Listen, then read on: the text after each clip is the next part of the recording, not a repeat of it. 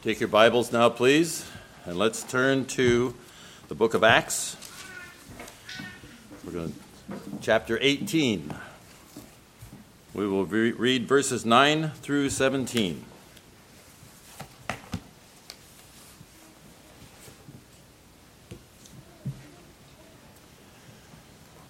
Now hear God's word. And the Lord said to Paul one night in a vision, Do not be afraid, but go on speaking and do not be silent. For I am with you, and no one will attack you to harm me. For I have many people in this city, for I have many in this city who are my people. And he stayed a year and six months, teaching the word of God among them. But when Gallio was proconsul of Achaia, the Jews made a united attack on Paul and brought him before the tribunal, saying, This man is persuading people to worship God contrary to the law. But when Paul was about to open his mouth, Gallio said to the Jews, If it were a matter of wrongdoing or vicious crime, O Jews, I would have reason to accept your complaint. But since it is a matter of questions about words and names and your own law, see to it yourselves I refuse to be a judge in these things. And he drove them from the tribunal. And they all seized Sosthenes, the ruler of the synagogue, and beat him in front of the tri- tribunal. But Gallio paid no attention to any of this. Grass withers, the flower fades. God's word stands forever.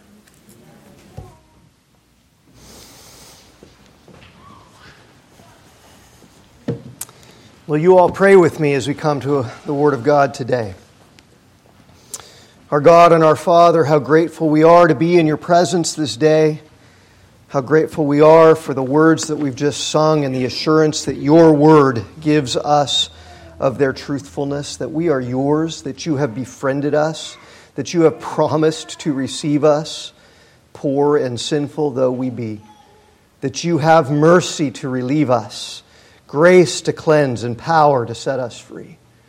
And so, Father, we come to your word this morning looking for that mercy, looking for that grace, looking for that power, and knowing that we have come to the fount that never runs dry, and giving you praise, Father, for all that you do to meet us in our needs and to strengthen us and to equip us and to encourage us, and, Father, to use us for the sake of your glory.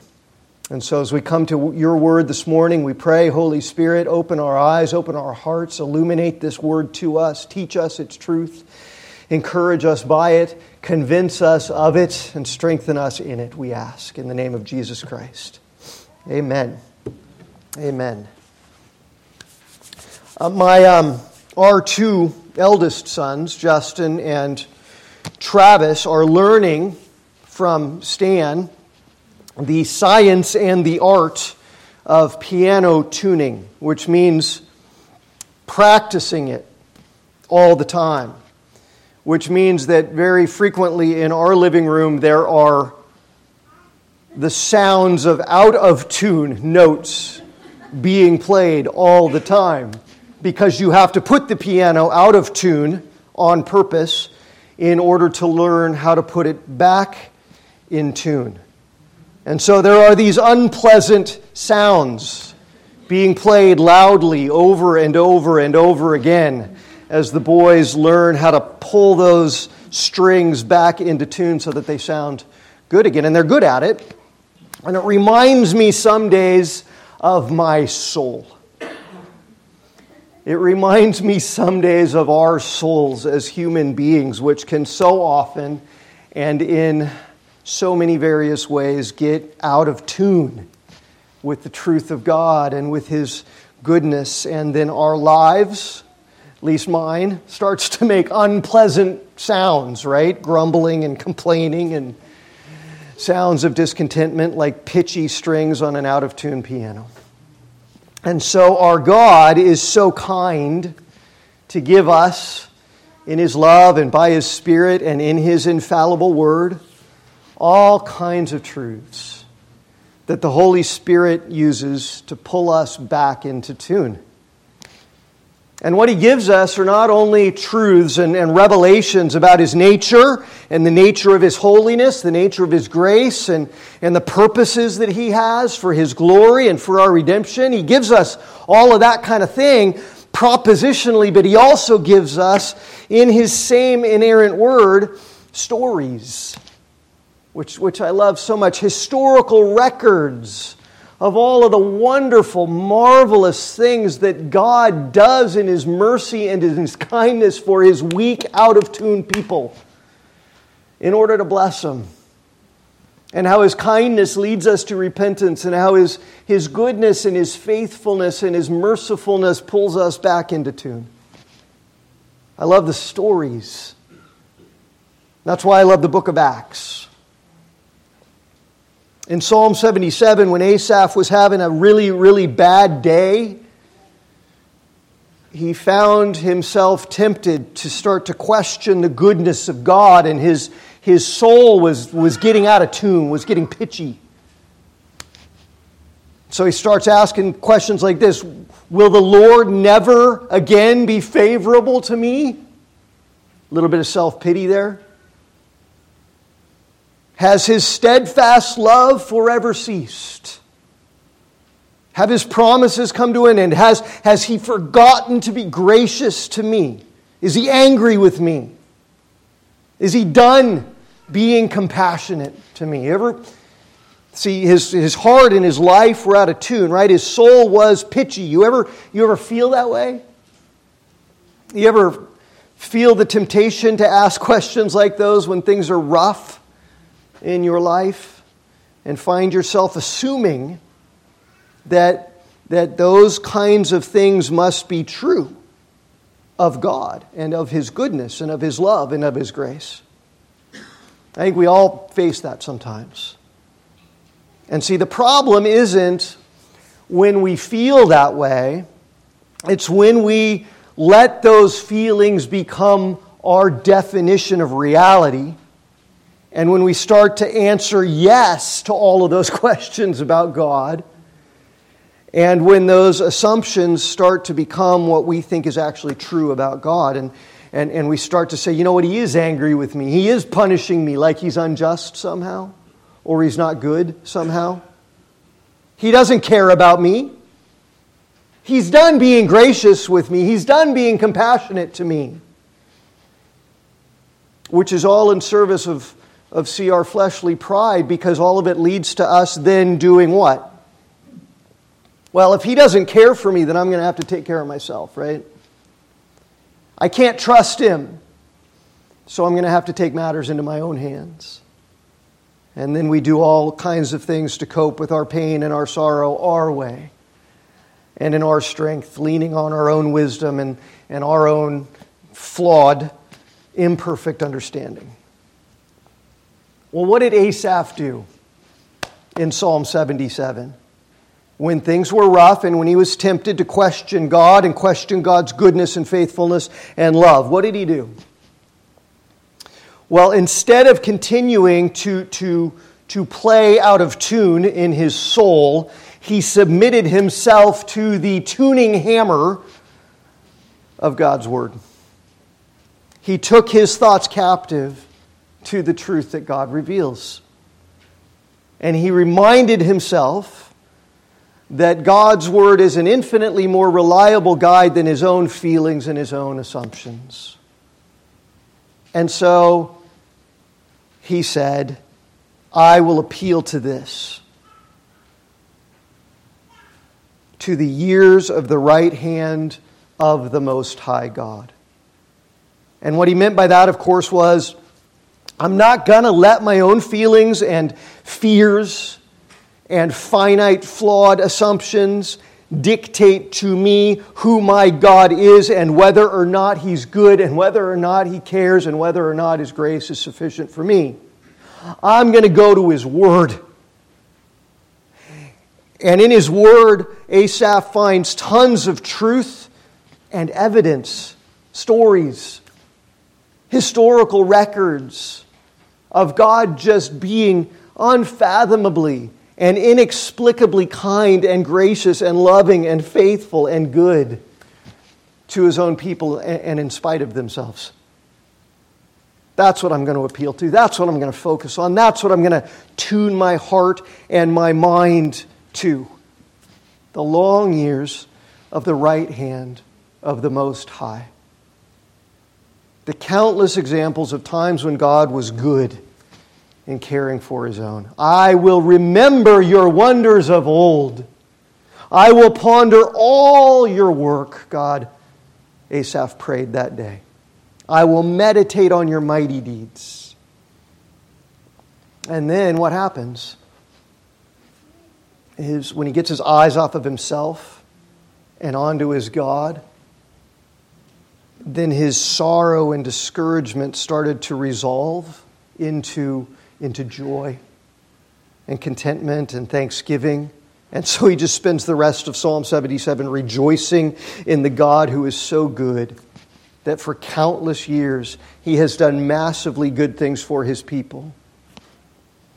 Because again, Asaph, he took his eyes off of Asaph, locked them onto the Most High God, and allowed the truth of the beauty of God's holiness and faithfulness and goodness to retune his soul so that it resonated with the truth and the goodness of God and rejoiced. And here's the thing our souls are just like pianos, except worse. They've got to keep being tuned, they don't stay in tune. All kinds of factors based on the age of the strings and the temperature of the air and the, the humidity and all these things play into how fast a piano goes out of tune and needs to be retuned. And our souls need to be retuned every single day, don't they? That's called normal life. And God's grace is always sufficient for it. And I love the book of Acts because of all the stories, the historical records of all of God's kindness and goodness and powerfulness and graciousness and faithfulness to his own people in spite of them, in spite of how out of tune they get, in spite of how weak they are, in spite of how fearful they get. That encourages me. Acts is an encouraging place to abide our minds and our hearts in when we need tuning. In chapter 18 is certainly no exception. I love these verses that we're going to focus on together here today and the great promise that our Lord Jesus Christ speaks to us through Paul in these verses, and then the awesome fulfillment of that promise that we have record of here today so that we can look back and say, in the long years of the right hand of the Most High God, look at what he did. And if he could do that for Paul in Corinth, he can certainly sustain me. So let's take a look at it here together. In Acts 18, you'll remember from last time, Paul is in the massive Roman city of Corinth and he's preaching the gospel of Jesus Christ crucified there. And, and he starts out primarily in the synagogue on the Sabbath. That was, of course, his regular pattern, as we've seen all throughout his travels in the book of Acts. And in Corinth, Again, like in many other synagogues and many other cities and places he's been, when he preaches the gospel, the Jewish people reject it. And in Corinth, we saw last time, they opposed Paul when he preached the gospel. They, they actively set themselves against him as in battle. They became combative with Paul over this, remember? And they reviled him. They verbally assaulted him. They, they became verbally abusive to him. And so, Paul, having been a faithful messenger of the gospel and knowing that salvation belongs to the Lord, knowing that, that he had no power in himself, no ability of his own to change their hearts and to save their souls, Paul, remember, shook the dust out from his garment, which they would have recognized from the Old Testament book of Nehemiah as a statement that they were being left unto God. Left unto God's judgment. Again, vengeance belongs to the Lord and not to us. If, if people revile us, it's not for us to bring judgment on them. It's for us to warn them of the judgment that is coming and then say, now you're in God's hands. Now you're at the Almighty's mercy. and move on, which is what Paul did, right? He was a faithful messenger. He preached the good news. He sounded the warning Your blood's not on my hands. I proclaimed unto you the way of salvation from the wrath of God that is to come, and if you reject it, it's not on me. And it's up to the sovereign Lord to either leave you in your stubborn unbelief or save you from yourselves and from his wrath. And, and then Paul moved on, right? He said, Now, for the as long as I'm here in Corinth, I'm not going to go into the synagogue and preach to the Jews any longer. Uh, from now on, I'm going to the Gentiles.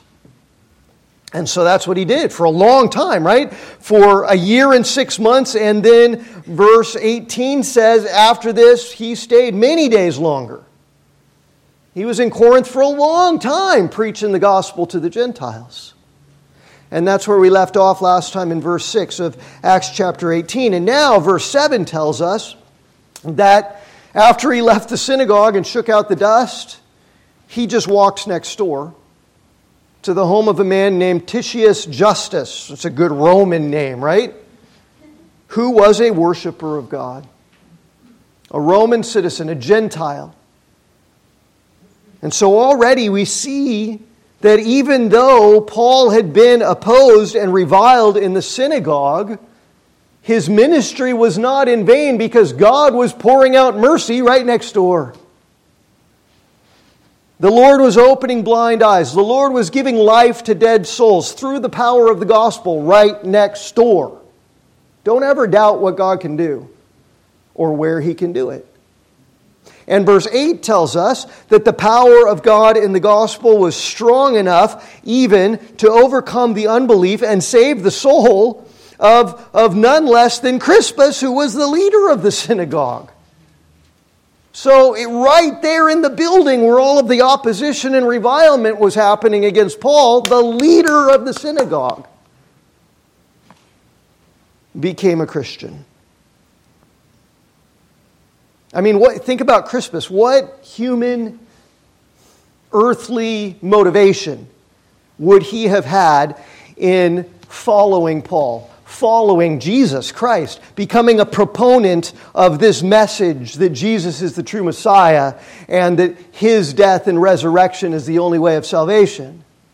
What, what, what motivation would he have for, for becoming a believer in that message when, when most of the Jews in his synagogue were so violently opposed to it? None, right? No motivation. There was nothing to benefit Crispus in any earthly or fleshly sense by becoming a follower of Jesus. Now, see, for him, of all people in Corinth, there would be a great cost to count he was putting himself at great risk to profess faith in this gospel and to side with Paul in professing Jesus to be the true Messiah. There would be a cross to bear because of the opposition and the revilement that had been already expressed against Paul from the very people who were a part of the synagogue that, that Crispus was the ruler of. And yet, with everything in this world to lose, Crispus believed the gospel. And so did his whole household, verse 8 says. And the only explanation for it, the only reason for it, is exactly what Paul wrote to the church in Corinth years later after all of this took place. In the letter that he wrote and sent back there, 1 Corinthians, in chapter 2, remember? He says there that when he was with them, at first, here in Acts 18, preaching and teaching, he wasn't relying on human powers of persuasion fancy, polished rhetoric and slick presentations and maybe celebrity endorsements and great anecdotes and funny stories and sophisticated philosophical reasoning. He deliberately shunned all of that that might be impressive to people in this world, that might have an influence on people in this world, that might be persuasive because he didn't want anybody being impressed or influenced by or persuaded by things of this earth. See? So he shunned all of that so that no one who responded positively to the gospel and joined the church there in Corinth, like Crispus did and his whole family, none of them could say, Yeah, um, I know it's crazy because the message was so out there. It's just this guy, Paul, was such a great speaker. And he, boy, was he funny. And he told the best stories, and he made me feel so good about myself. And so I just couldn't resist him, right? That's exactly what Paul didn't want to happen.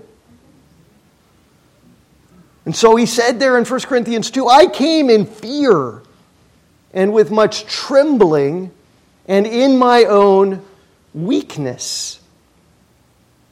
And my speech and my message were not in plausible words of wisdom, but in demonstration of the Spirit and of the power of God, so that your faith might not rest in the wisdom of men, but in the power of God. You see? So that anyone who ended up believing would say something more like this like, you know what? There is no earthly explanation for, for it.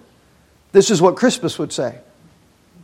I lost everything. I lost my job my position in the synagogue, my position in the Jewish community, all my friends. I lost everything. There's no earthly explanation for why I believe this. And, and it had nothing even to do with Paul. Here came this guy who was a terrible speaker. He's nervous all the time, he's all shaky and jittery. He's pretty funny looking, which historically, by historical accounts, Paul was, Paul was not a good looking man. He was not a handsome guy. He was short, he was sort of squatty, he had a big hooked nose and a, and a unibrow. Uh, so here, you know, this weird looking little guy who didn't speak well, who was wildly unpopular.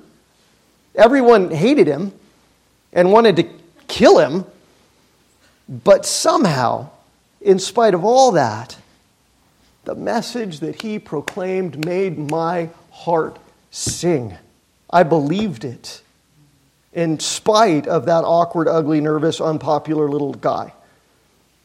And in spite of the fact that almost everyone else who heard his message like, like wanted to kill him, literally so that your faith might not rest in the wisdom of men, but in the power of God. That's what overcame Crispus's unbelief and his family's unbelief. That's what opened their blind eyes and gave life to their dead souls. That's why they believed when there was no earthly reason for them to do that. And there was every earthly reason for them to reject the gospel and, and to, to, to take the wide, safe road instead but the power of God overcame it all. So, Titius Justus, who lives next door to the synagogue, believed. Crispus believed. Families believed, wives believed, kids believed, household servants believed. The power of God was unleashed. All of them believed. Against all earthly odds, faith reigned in human hearts, even through the weakness of the gospel proclaimed. Don't ever think that anyone is beyond the power of God to save. Don't ever think that your own human weakness, that your own shortcomings can limit God's power or short circuit the power of the gospel in you and through you. It doesn't depend on you, it's God who saves. And living faith comes not through your persuasive ability or, or your charming personality or your silky smooth powers of speech and rhetoric. It comes through the power of God, through the simple biblical proclamation of the gospel of Jesus Christ crucified and raised for sinners who have gone astray from God.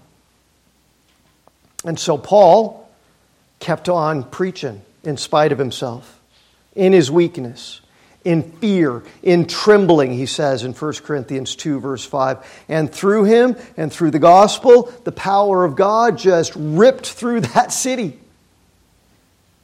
That wicked pagan worldly city. And many of the Corinthians, verse 8 says, many of them believed and were baptized because God who promised to be with Paul in his fearfulness, in his weakness, while he kept on preaching, God had also promised that he had many people in Corinth. Isn't that wonderful? Many who were his own. Many who he had chosen from since before the foundations of the world to open their blind eyes and save their souls. He was purposing to save many. What a great testament to God's goodness and faithfulness and kindness to Paul and to all these lost sinners in Corinth, and in spite of themselves. And in spite of their tendencies and propensities to question the goodness of God and to put their confidence in their own strength instead, God still had mercy.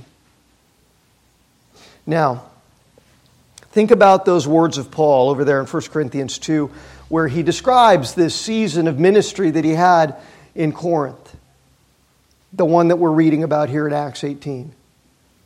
It wasn't an easy season for him, right? He said this ministry of the gospel was done in Corinth with much fear and trembling. And he says that to them as if they'd go, Yep, we, we saw it. We sensed it we, we knew your nervousness, your anxiousness, your fearfulness, your weakness. We, we remember. And Acts 18 helps us understand why, doesn't it? Why was Paul so fearful while he was ministering the gospel in Corinth? Well, because they were opposing him and reviling him, like we saw last week. And verse 12 says, when Gallio was proconsul of Achaia, the Jews then made a united attack on Paul and brought him before the tribunal of Gallio.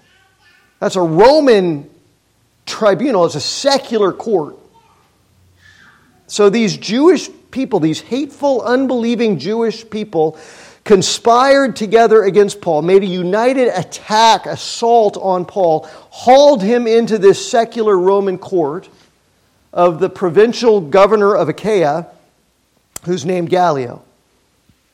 He's the governor of the whole province of Achaia, where Athens and Corinth were located there in the Roman Empire. By the way, this single little detail that Luke furnishes us with there in verse 12 that the Jews hauled Paul into the tribunal when Gallio was the proconsul, that gives us a very definite fixed date for when Paul was in Corinth. Because historically, we know about Gallio. We know that he served as the proconsul of Achaia for less than a single year, between 50 and 51 AD. And so we know that's when Paul was in Corinth. And remember that the book of Acts begins, right, with the day of Pentecost in the year 30 AD. And so, here, by this point in chapter 18 in Corinth, more than 20 years have transpired in the growth of the early church in the ancient world.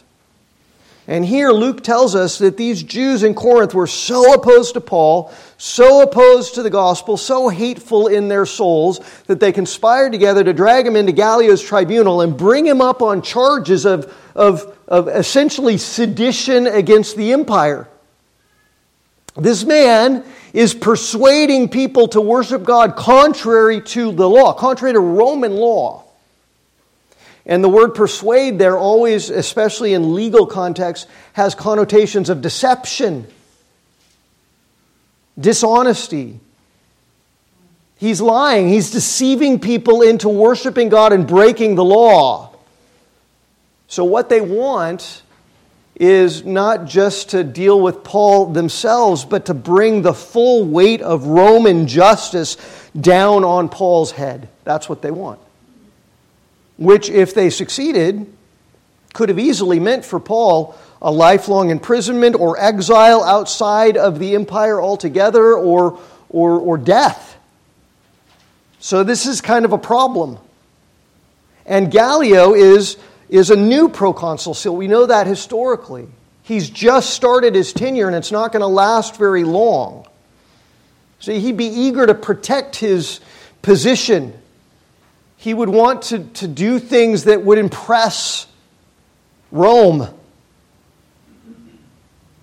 He would be very, very keen to protect the all important Pax Romana, the peace of Rome, the peace of the empire.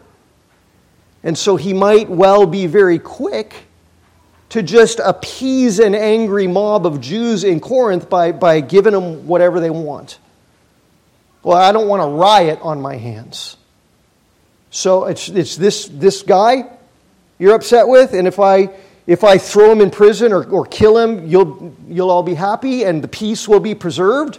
He might very easily be motivated just to, just to do it. I mean, that's what happened to Jesus, right? There was no objective standard by which Jesus was judged by Pontius Pilate, was there? But there was an angry mob of Jewish people in Jerusalem demanding Jesus be crucified. What, and at first, Pilate told him, I, I find no fault in him. There's, there's, there's no objective standard of law by which I can judge him. But then he ended up appeasing them and giving them Jesus to crucify on a cross instead of a convicted murderer who had broken Roman law. So, see, Paul has real reason to be, to be concerned here, to be anxious, to be afraid. He's encountered the wrath of the unbelieving Jews before. He's been run out of town before. He's, he's been subjected to angry mobs before. He's been stoned and left for dead because of their hatred before. And now they've, they've brought him and left him at the mercy of the pagan, unbelieving Roman proconsul. But remember this Paul was not actually, in fact, at the mercy of Gallio or of anyone else in this world because ultimately he was dependent on the mercy of God. And God, who is mercy and who is faithful, met Paul in this moment of fearful need, actually prepared Paul for it in advance, didn't he? Because, pop back up to verse 9. God was with Paul there in Corinth and said to him one night in a vision, Don't be afraid. You can go on speaking. Don't be silent, because I am with you, and no one will attack you to harm you, because I have many in this city who are my people. I'm going to use you, Paul. I'm not going to let anybody hinder you, Paul from proclaiming the gospel to the many in this city whom I have marked out for salvation and to make my own people. And I'll be with you. It was a promise for Paul. It's also a promise for all those people, isn't it? I'll be with them too. God spoke to Paul in the midst of his anxiety, in the midst of his weakness, his, his personal inadequacies, his fear, and gives him these exhortations and gives him this promise. And the first exhortation he gives him is, is the most important one. It's the foundation for everything else. And the first exhortation that he gives Paul there in verse 9 is the toughest one to embrace and to abide by, right? Don't be afraid. It's a command, it's an imperative. Don't be afraid. Because when there are fearful things in our lives, we feel afraid, don't we? How do we, how do we keep, when we feel afraid, from being afraid? When I was a kid, we were camping one time as a family. I was probably seven. And one night, after we had gone to bed in the tent, uh, a bear wandered into our camp and started tearing through the camp. All the cupboards, all the ice chests where all the food was, eating all the food it could find. And so my dad, manly man that he is, took a stand at the front of the tent outside be- between us and the bear and banged a bunch of pots and pans together yelling and screaming at the top of his lungs. He actually he had a 44 Magnum that he, he would bring on camping trips just in case, and he fired that thing off into the trees a couple times until the bear finally just kind of shrugged and wandered off into the darkness. Now, this isn't a perfect illustration because I actually slept through the whole thing. Bear didn't wake me up, right? The pots and pans, the yelling, the, the handgun going off right outside the tent didn't wake me up. Um, but my mom and my sister, awake inside the tent, were terrified because there's a bear like 10 feet away, and in between them is my dad. And my dad's out there going, Don't worry, don't be afraid. Well, he's shooting and banging and yelling to scare off this bear, and that's pretty good, right? When dad's out there going, Don't be afraid. Because dad's bigger than me, but you know what? He's not bigger than the bear. So there could have been a little bit of reason to be a little bit afraid still, even though dad's out there with the bear and some pots.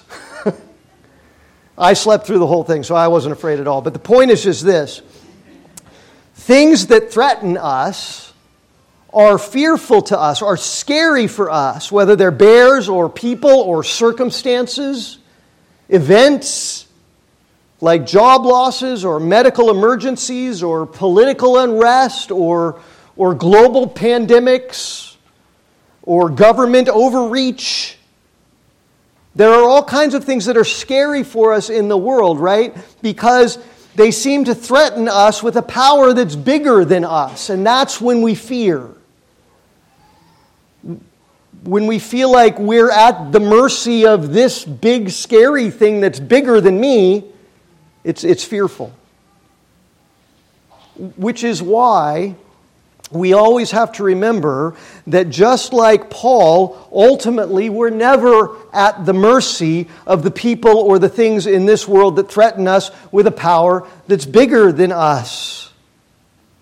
Because we know, don't we? By faith, we know. Faith is the God given assurance in things that are unseen. And so we know that nothing in this world wields a power that is anywhere near as big as our God is. Who shall I fear if He's with me? Right? So it ultimately means that for people who belong to God, for people who are His own adopted children, He's outside the tent, He's inside the tent. He's always between us and the bear, whatever it is. And He's always bigger. Our God, our Heavenly Father, is not just a middle aged man outside facing off a bear with pans and a, and a handgun. Our God is the maker of the universe, the eternal one, the almighty one, the all knowing one, the sovereign one. He's the one who's always just, who's abounding in love and mercy and faithful care for his own people. And he's the one who's always with us. Now, does God, in his goodness, sovereignly ordain and allow things in our lives that are bigger than us and that are scary and fearful for us? He does. But he doesn't do it because he's cruel and capricious and likes to scare us. And he doesn't ever do, uh, do that. He doesn't ever put us in, in positions where, where we're faced with a threat that's bigger than us in order to leave us in the presence of those big, scary things alone without him. No, that's not why he does it. He always, always, always does it in order to teach us to turn to him in faith, to find the help and the strength and the rest and the refuge that our fears are causing our hearts to cry out for, and to find it in him and not in us or anywhere else in this world. And so it's a kindness when we're in those positions. And it's only, see, it's only when we ignore the reality of God's almighty sovereignty and goodness and nearness and, and choose to fellowship more with our fears than with our Heavenly Father. That's the only time that we go from feeling fearful things to being afraid, to living in the fear, to submitting to the fear, to letting the fear govern us. Because in those moments, those things seem bigger to us than our God seems to us. And in that sense, being afraid is a sign of a lack of faith in the one who's bigger than whatever we're afraid of. But thankfully, our God is so kind and so gentle to his own people.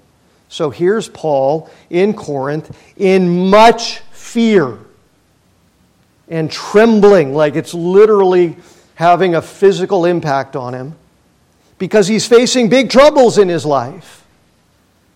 And so the Lord comes to him in a vision and says, Don't be afraid. I know you feel fearful things, but don't submit to it, Paul. Don't be afraid. Don't let it control you. Don't let it keep you from preaching. Don't let it keep you silent. Because I am with you as you walk by faith in your feelings of fear. And He, the sovereign Almighty Lord, is bigger than all the trouble, right? So when God says, no one's going to attack you or harm you, Paul, Paul could take that to the bank, couldn't he? Because no one can be bigger or stronger or smarter than the sovereign Lord of this universe. And so when Paul felt fear, even enough to make him tremble, because of the powers in Corinth that were bigger than him, bigger than Paul, he could still find the courage to obey and keep preaching and not be silent because of this great sure promise that the eternal God and Lord of creation is with him and would allow no harm to come to him. You know what the definition of courage is, according to the great, I say this tongue in cheek, the great philosopher John Wayne? The, death, the definition of courage, according to John Wayne, is being scared to death, but saddling up anyway. See, to not be afraid is not the absence of fearful feelings. It's refusing to let those fearful feelings determine what you do and don't do and for the child of God, the courage to serve and to obey Him in this world, in spite of all of the big scary things lions and tigers and bears and viruses and, and leftist governments and sinners, oh my, right? All, whatever it is. Courage comes from knowing and focusing on and taking our fearful feelings and thoughts captive to the truth that God is infinitely bigger and greater and He's with us and He's good to us. Keep speaking, Paul. Don't be silent. And he could be tempted to go, Are you kidding me, God? You know what they're going to do to me? And the Lord said, Of course I know what they can do to you, and I'm, I'm not going to let them, Paul. Because I've got many people in this city who are my own. And they're going to hear you preach, and they're going to come to faith, and they're going to be saved. And I'm going to preserve you for that end. So Paul stayed there in scary Corinth for a year and six months, and, and many days passed, and kept on preaching while he was shaking in his boots. Scared to death, but saddling up anyways. Now, our God doesn't always say to us exactly what he said to Paul there in Corinth, right? He doesn't always promise to keep us from harm. And he didn't promise to never ever let harm come to Paul, right? Either. Only in that season there in Corinth. Later, of course, plenty of harm was going to come Paul's way. And he'd end up multiple times in prison and the final time dying, probably as a martyr, losing his head for the sake of the gospel. God doesn't always say no harm will come to you. And sometimes, in his perfect wisdom and purposes, he ordains for harm to come to his own. Even as the Father ordained for his only begotten Son to suffer and to die on a cross for a really, really good purpose. But what does he promise? Always, always, always to his people. This.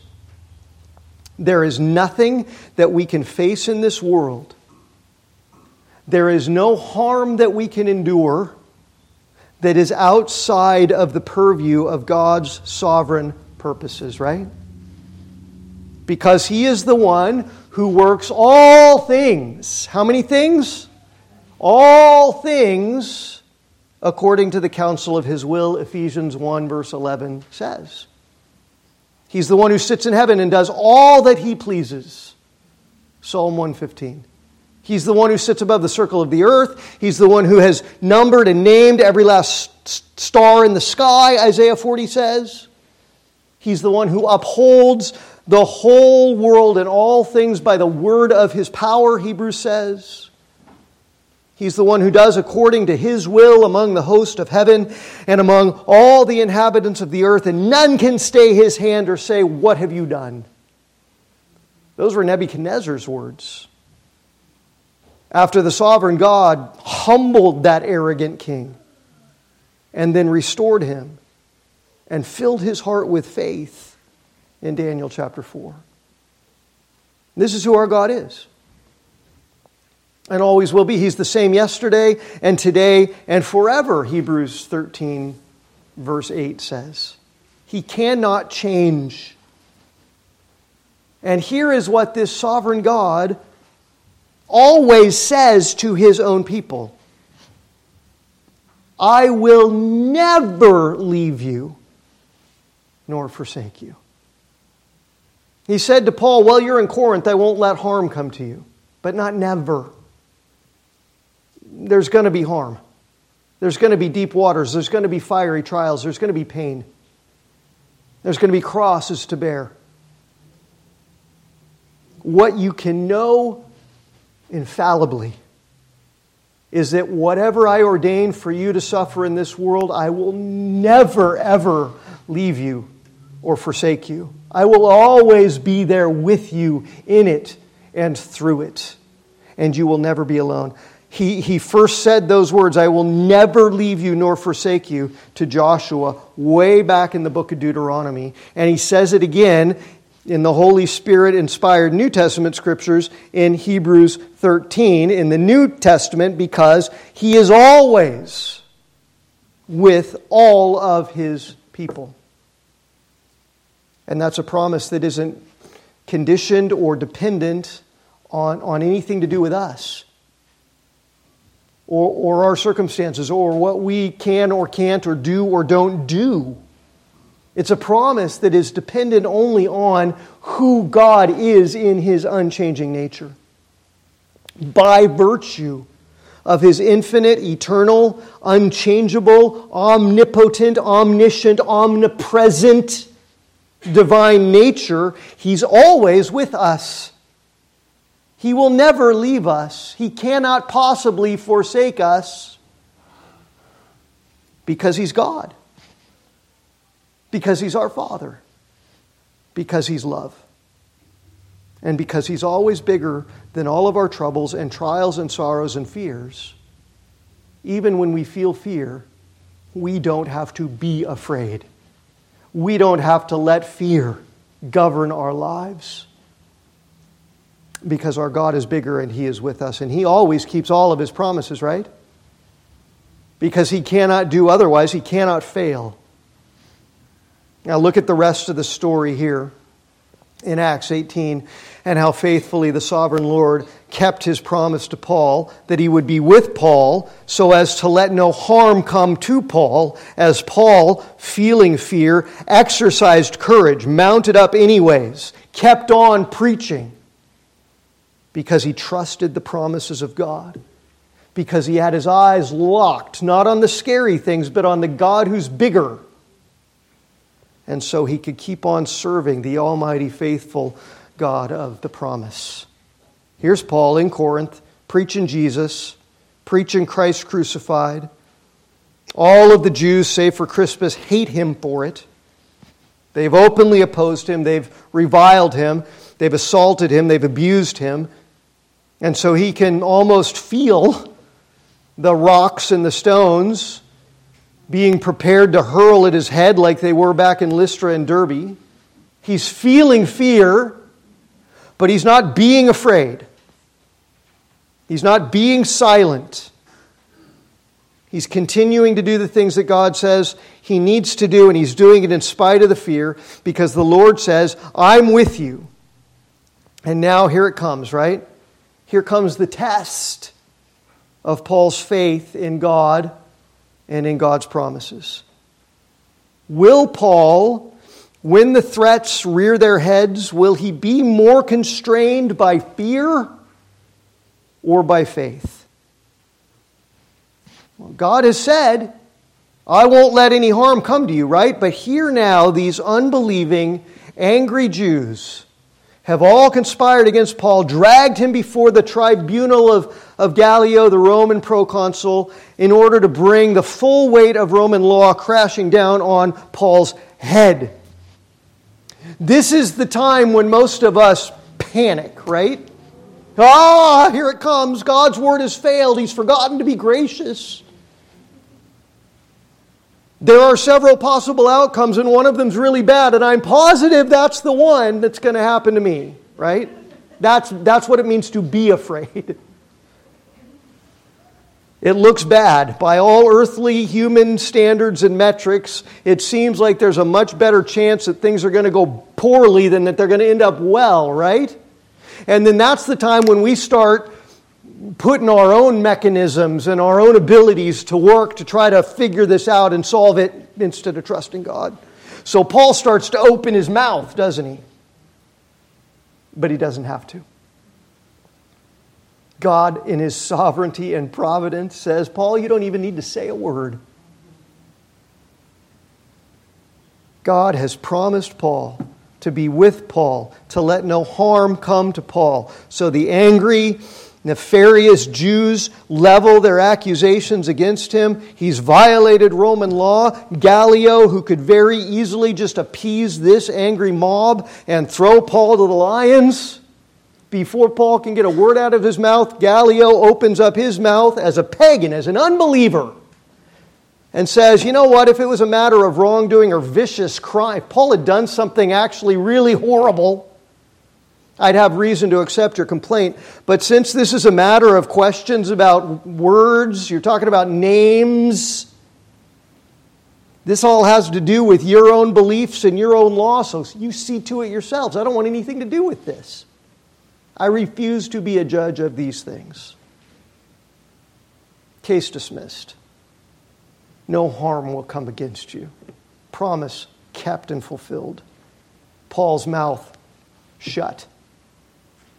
And then Gallio drove the Jews out. It means bodily, it means forcibly, like Roman centurions pulled them and threw them back out into the street from the tribunal. And then in their rage, they, they set their sights and their anger instead on the new ruler of the synagogue who had taken Crispus's place after Crispus became a Christian, this guy named Sosthenes, and they went and they, they poured out all their rage on him instead. And they beat him most likely because they blamed him for not successfully being able to silence Paul in Corinth all these months. But why? Why, why did it go this way? Why was this Gallio's response? To reject the Jews' complaint, to toss them out on their ear. You know, I read almost a dozen commentaries on this passage dozens and dozens of pages talking about the history and about Gallio himself and all the political dynamics and realities of the Roman Empire at the time, and all kinds of theories in these commentaries as to why Gallio felt compelled, for various reasons, to not throw Paul to the lions, to not string him up, to not appease the mob of angry Jews in Corinth. And most of these commentaries end up settling on some earthly reason like this quote Gallio's impatience with the Jewish accuser accusers Craig Craig Keener writes this most likely has its roots in the prevailing Roman sentiment of anti Judaism and not merely in the new demands of his work as the proconsul. He shared a prejudice against Jewish superstition, so he's, he's predisposed, whatever. He's predisposed against the Jews. There's some rational reason. Right? All these commentators go out of their way to find some earthly or political or historical rational explanation for why on earth Gallio would reject the Jews' complaint against Paul in Corinth. You know, you know the reason why Gallio said what he said? It's the same reason why Balaam's donkey started talking. Right? The ultimate reason why no harm came to Paul by way of Gallio's considerable political power and influence is because the God of the universe had promised that it wouldn't. And so he sovereignly and providentially orchestrated things so that they didn't. And probably that included some of those historical and political rationale as secondary causes, but ultimately, it was God keeping his promise. And you can trust that even if you have no ability to predict all of the earthly rational ways in which things might turn out one way or the other for you, you can trust that God is with you and that He is bigger and that He is able and that He is faithful and that He is good. And that you, even though you feel fear, don't have to yield to it and be afraid. God's the one who sets up earthly rulers and brings them down. Doesn't His word say that? Daniel chapter 2. God's the one in whose hands the hearts of kings are like streams of water. He directs them in whatever way that He wants, right? Proverbs 21. Do you believe that? That's what he did with Gallio. He directed Gallio like a, like a stream of water. I don't want it to go flood this part, so I'll just turn it over here. That's who God is. It's not hard for him. The only question is do we believe it? Or in the weakness of our faith, do we fellowship more with our fear than with our sovereign Father? This is what God did with Gallio, and that and that alone is why Gallio decided to ignore the Jews' complaint and throw him out of the tribunal. It's the same thing God did with, with Nebuchadnezzar in the book of Daniel, right? He changed that king's heart. He made him eat grass for seven years, like a cow, literally and then stood him back up and opened his eyes and made him proclaim the glories of the God of heaven, even though he was the most arrogant, wicked man on the face of the earth before all that. Do you believe that God can do that in this world with, with whoever's sinning against you? With whatever trouble you're facing, with whatever you're afraid of, with, with Gavin Newsom. Could he do that with Gavin Newsom? Could he do it with Joe Biden? Could he do it with Vladimir Putin? What do you fear? Who or what looms largest in your mind's eye? Who or what seems to you to be the biggest thing that has power over you?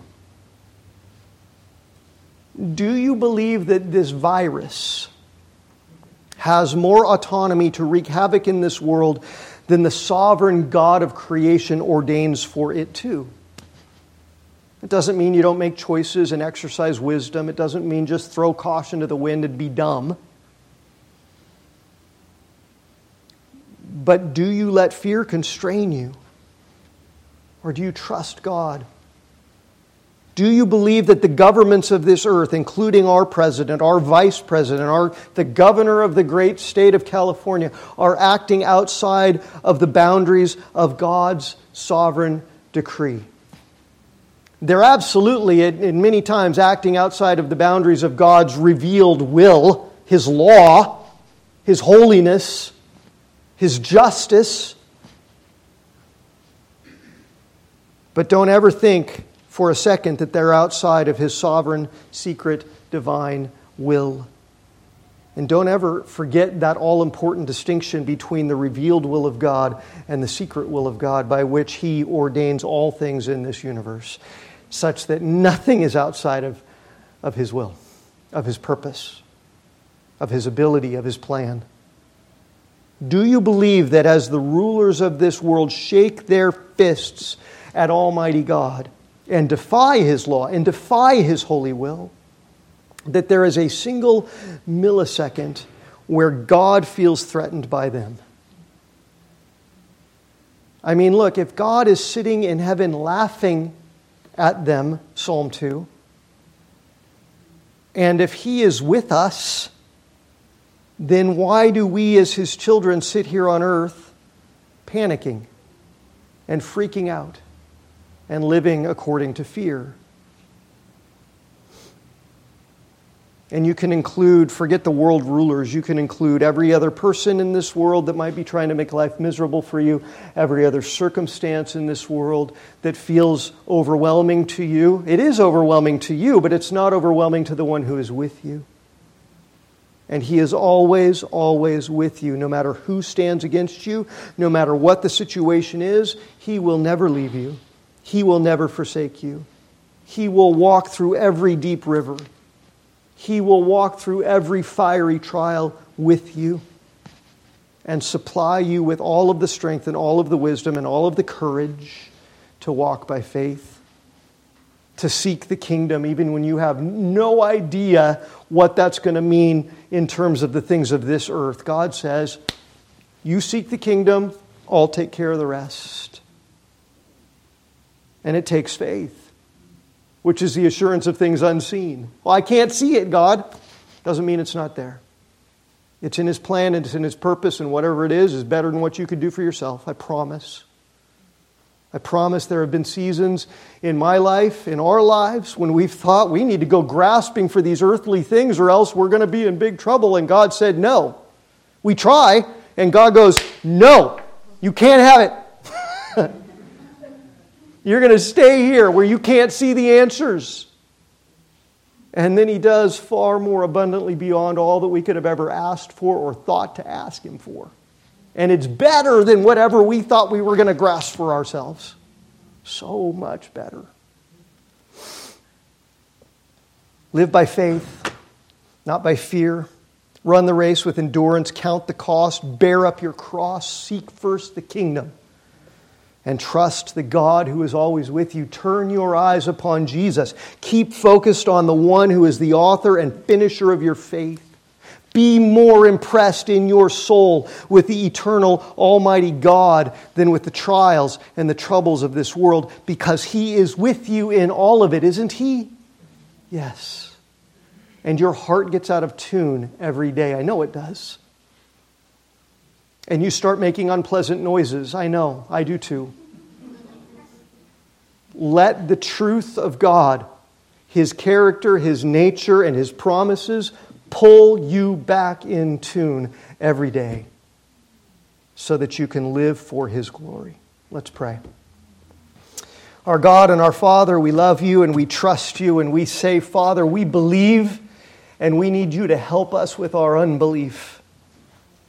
Father, in Christ, we have perfect righteousness and a perfect standing before you, even though in our lives we are horribly imperfect in the way that we live, in the way that we trust, in the things that we do, in the thoughts in our minds, in the feelings in our hearts. And your grace is sufficient for it all. And we love you and we thank you and we praise you for the stories in your word that teach us of the long years of the right hand of the Most High God being at work, being near to, being present with, and being powerful for His own people. Oh, God, help us trust this. And let this confidence give us comfort, we pray. In Jesus' name. Amen. Amen. Will you stand with